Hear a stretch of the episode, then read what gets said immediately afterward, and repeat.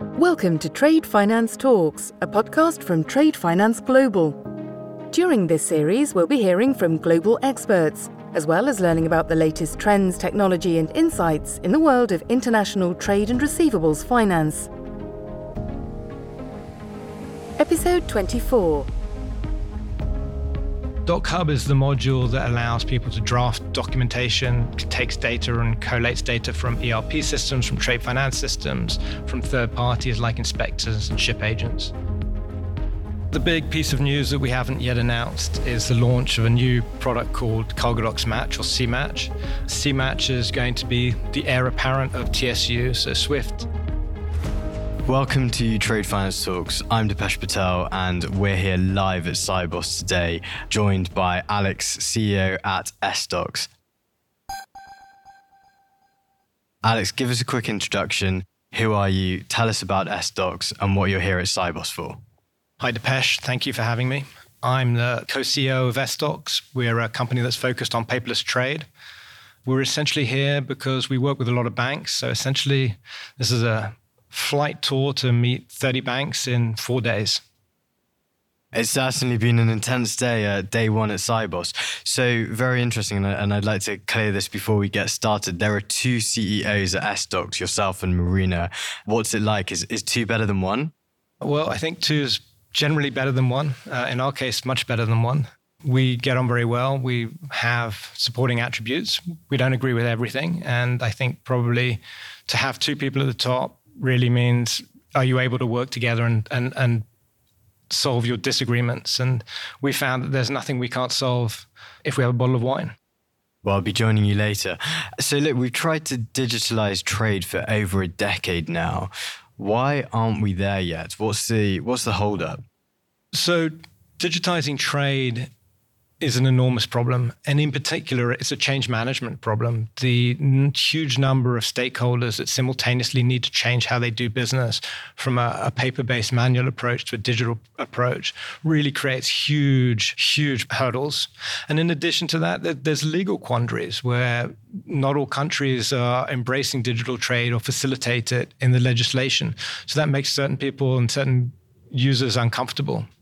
So let's talk about cargo docs. What documents does the cargo doc software digitalize? And if you can tell me the difference between DocHub and DocEx and how it's used by some of your corporate clients and banks.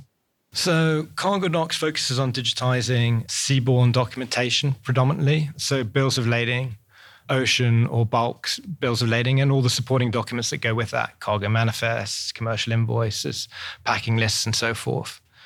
DocHub is the module that allows people to draft documentation, takes data and collates data from ERP systems, from trade finance systems, from third parties like inspectors and ship agents. DocEx is the legal and, and technical platform that allows you to electronically sign and transfer title across borders.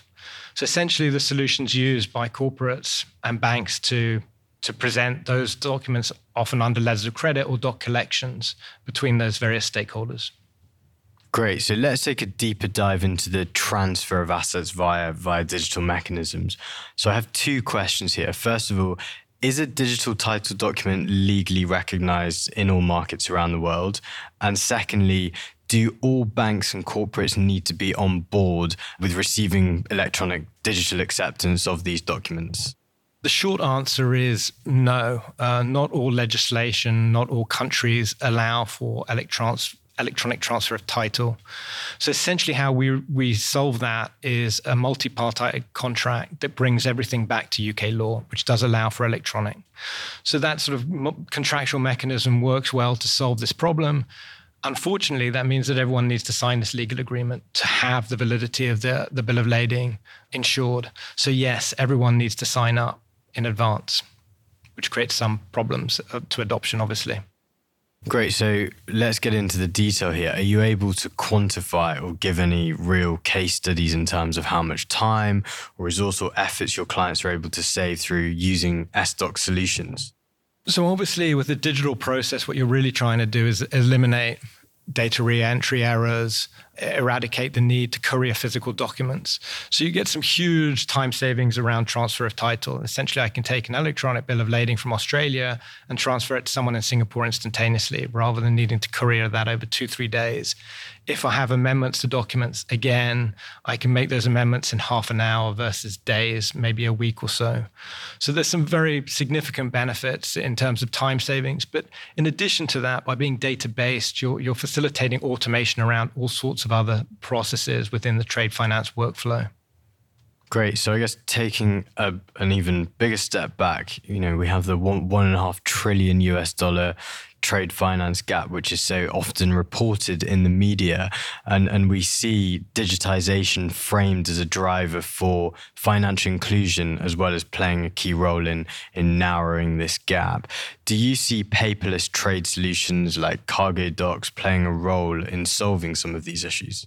Certainly, cargo docs can assist in, in some of these in, in some of these problems. In, in part, the faster presentation of documents, using data to, to automate trade finance instrument, uh, reconciliations, can really help SMEs turn over their credit line faster. But the real problem with the trade finance gap really around, is around AML um, and TBML and, and onboarding SMEs onto these platforms. And so cargo docs can play a part, but it will only be part of a, a wider solution set that's required to, to, to bridge this big gap. Very interesting. And we're talking to a number of companies who are looking at addressing that very specific problem around KYC, AML, etc. So, Sibos, is any do you guys have any exciting news coming out of essDOCS in and around the next week or so? And also what's on the roadmap for you guys in the rest of 2019? So the big piece of news that we haven't yet announced is the launch of a new product called CargoDocs Match or CMatch. CMatch is going to be the heir apparent of TSU. So Swift is shelving the TSU, that's the matching engine behind a bank payment obligation. And essDOCS has been asked by a number of TSU users to develop a new solution that, that will allow them to continue to offer BPO. So we're pretty excited by that, and we'll be launching that in the next few weeks. Excellent. So taking on Swift at Sibos, how exciting. Alex, it's been a pleasure having you today on Trade Finance Talks and enjoy the rest of your Sibos. Thank you for joining us today. Thank you very much. It's been a pleasure talking. Thanks for listening to Trade Finance Talks. Be sure to subscribe to our podcasts at tradefinanceglobal.com.